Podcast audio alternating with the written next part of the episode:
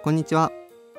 三井テックラジオは株式会社三井リンクスのスタッフがウェブデザイン、ウェブフロントエンドなどのウェブ技術に関するニュースやツールなどをシェアするためのポッドキャストです。今回は PWA プログレッシブウェブアプリをテーマに取り上げて加藤さんと話していこうと思います。よろしくお願いします。はい、よろしくお願いします。いきなり宣伝なんですけども、最近三井リンクスのサイトにある三井テックラジオのページを PWA 化したので、いつも三井リンクスのサイトから聞いてますという方がもしいれば、ぜひインストールしてみてください。よろしくお願いいたしますはい。まず PWA って何なのっていうところから話していこうと思います。PWA とはさっき橋本くんも言ってくれた通り、プログレッシブウェブアプリの略ですね。MDN にある PWA のページには、PWA とは一つのデザインパターンであると書いてあって、私としてはその考え方がしっくりきてます。なるほど。具体的にはどの辺にしっくりきてるっていう感じですかね？えーっとですね、いわゆるあの PWA としてインストール可能にする条件っていうのがあるんですけど、橋本くんはそれはご存知ですか？あはい。えっとウェブサイト自体が HTTPS で配信されているっていうこととあとアプリの名前やアイコンの情報を記述した Web アプリマニフェストを読み込んでいることとあとは一つ以上のサービスワーカーが登録されていることですよね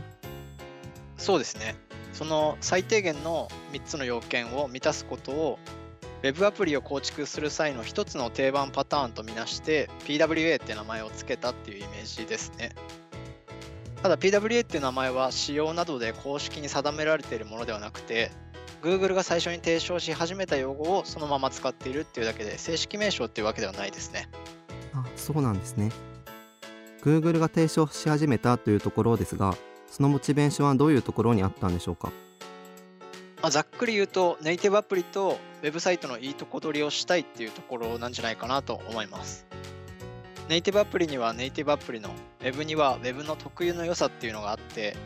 PWA は両方の良さを部分的に備えた構築手法だと理解してます。なるほど。とは言ってもネイティブアプリを置き換えるものではないんですよね。それぞれの良さを理解した上で適切な形でコンテンツを提供することが大事だと思っているんですけどネイティブアプリと PWA の差別化というところは個人的に気になっているポイントです。うん、確かにそこは気になりますよね。まあもちろん深掘りしていくといろいろな違いがあるんですけども、今回は運用の違いと機能的な違い、ユーザー体験の違いの3つを取り上げてみようと思います。はい。と運用の違いというのはアップデートするたびに各プラットフォームの審査があるかとかそういったことですか？そうですね。ネイティブアプリの場合は、基本的には App Store や Google Play 上でアプリを公開することになりますが、その前に App Store であれば Apple の、Google Play であれば Google の審査に通ることがアプリを公開するために必須のフローになります。その点 PWA は実態としてはウェブサイトなので、ウェブサーバーに最新のソースを適用すれば、ユーザーがアプリをアップデートしなくても常に最新版のアプリを使うことができます。なるほど審査が必要という時点でユーザーからしたらある程度の信頼できるアプリが公開されているっていう安心感はありますよねただ開発者の視点に立つと OS 側のバージョンアップに都度追従する必要があったりウェブサイトと比べると更新のコストが大きい上に OS にある制約が多いイメージがありますそうですね。まあ、ただそれはある意味、ウェブサイトの場合も同じで、ネイティブアプリは OS の上で動くものなんですけど、ウェブサイトは OS の上で動く、ブラウザの上で動くものなので、まあ、その分 OS により近い機能はブラウザの制約によって使えないことがあって、それがさっき言った機能的な違いの一つですね。うん例えばどんな機能がありますか？まあ、少しずつ Web ブラウザでも使えるようになってきてはいるんですけども、Bluetooth とか NFC などを使って他のデバイスと接続するような機能とかが分かりやすい例ですかね。ああなるほどそういえば Web プッシュ通知もサファリではまだ使えませんよねそうなんですよね。iOS でプッシュ通知ができないことで PWA を諦めてネイティブアプリとして作るっていうプロジェクトはこれまでも結構ありましたね。まあそういった PWA では機能的に実現できない部分っていうのはやっぱりいくつかあります。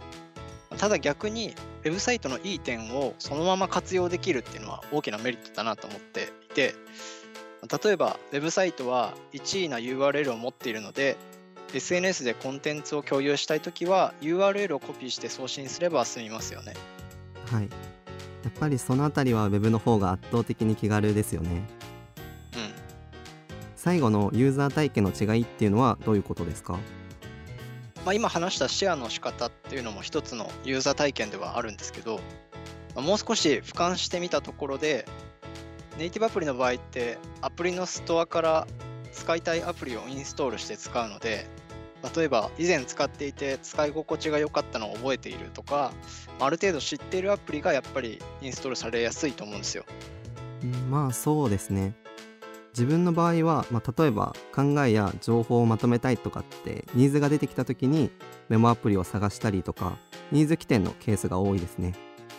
でそういう場合もあまりネットでアプリを探したりはせずに App Store で検索してアプリの概要を見てからまそのインストールしてあまりしっくりこなかったら別のアプリを探したりっていう感じになってます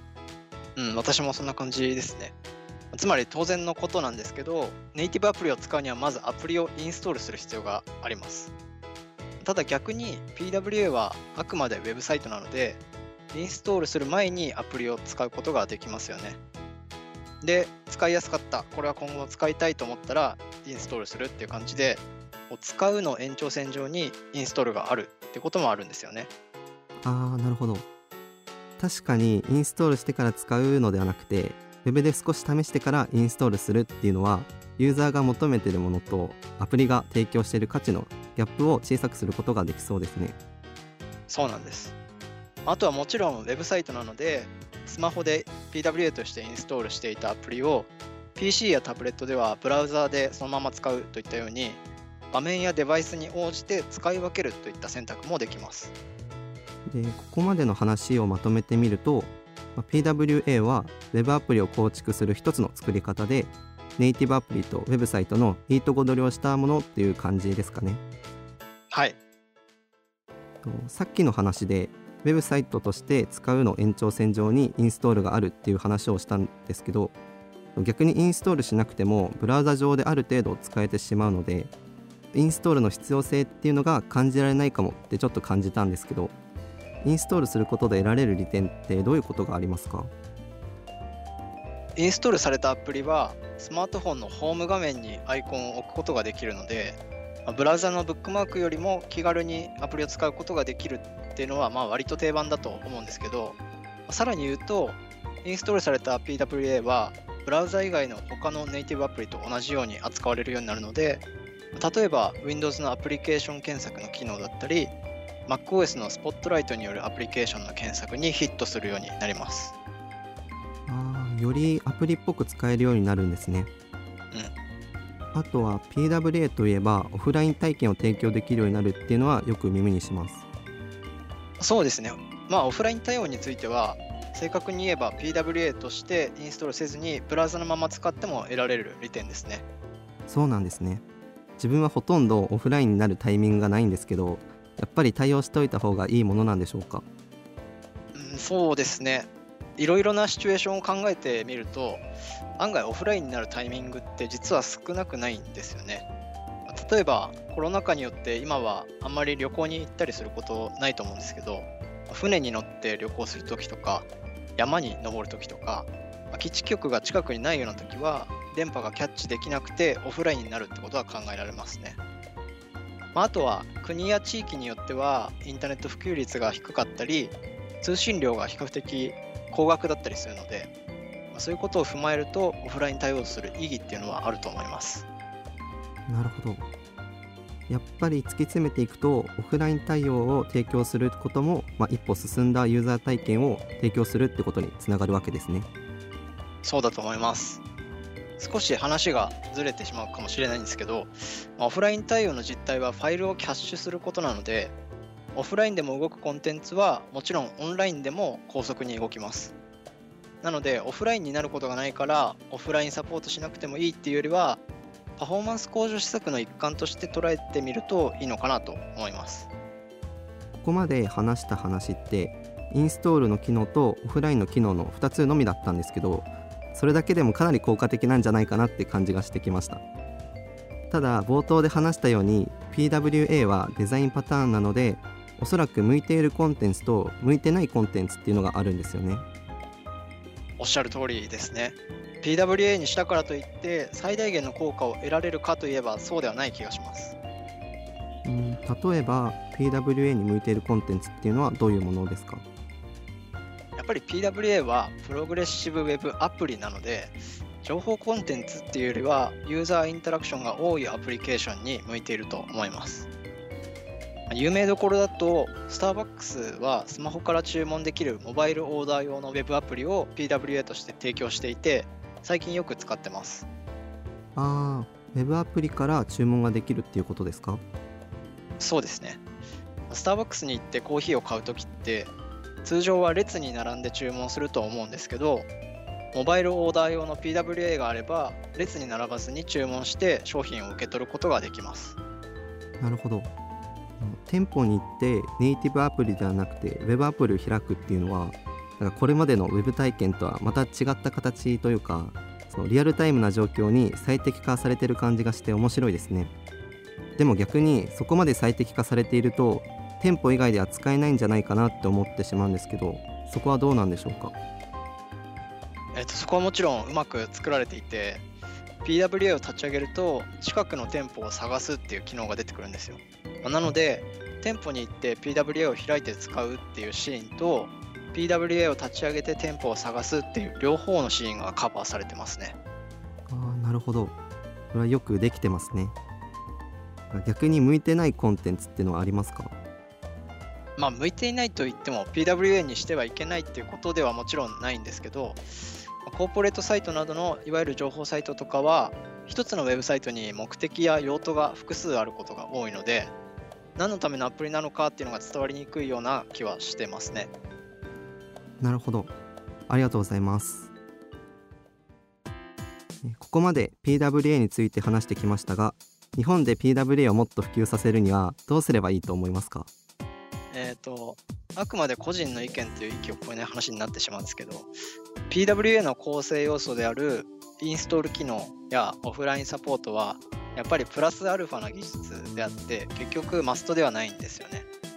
多くのプロジェクトでは PWA として作るのがゴールではなくてまずはウェブサイトを公開するのがゴールですよね、そうですね、だから当社が掲げている運用ファーストっていう考え方は、まあ PWA の導入の鍵かなとは思っていてウェブサイトを公開したことをゴールにせず継続的に良くしていくことを考えながら、まあそのうちの策の一つとして PWA を検討するのがいいのかなと思ってます。あとは今日話したように PWA っていうのはいくつかの機能の集合体でしかないのでいきなりインストール機能もオフライン対応もプッシュ通知も入れましょうっていうよりはまずはキャッシュから取り組んでみましょうといったように少しずつ機能を取り入れていくことができればもっと普及するんじゃないかなと思います。なるほど。では今度はそのあたりの機能について具体的に聞かせてください。はい。最後に三井リンクスではスマートなコミュニケーションをデザインしたい UI デザイナー UI 開発者を募集しています。採用サイトではオンライン説明会やオンライン面接なども行っていますのでチェックしてみてくださいまたこのポッドキャストは Apple Podcast、Google Podcast、Spotify、YouTube で配信していますのでお好みのプラットフォームでフォローいただけると最新のエピソードをすぐ視聴できます。こちらもぜひご活用ください。また「ハッシュタグ三井テックラジオ」でご意見ご感想こんなこと話してほしいというリクエストなどお待ちしております。それでは今日はこの辺でありがとうございました。ありがとうございました。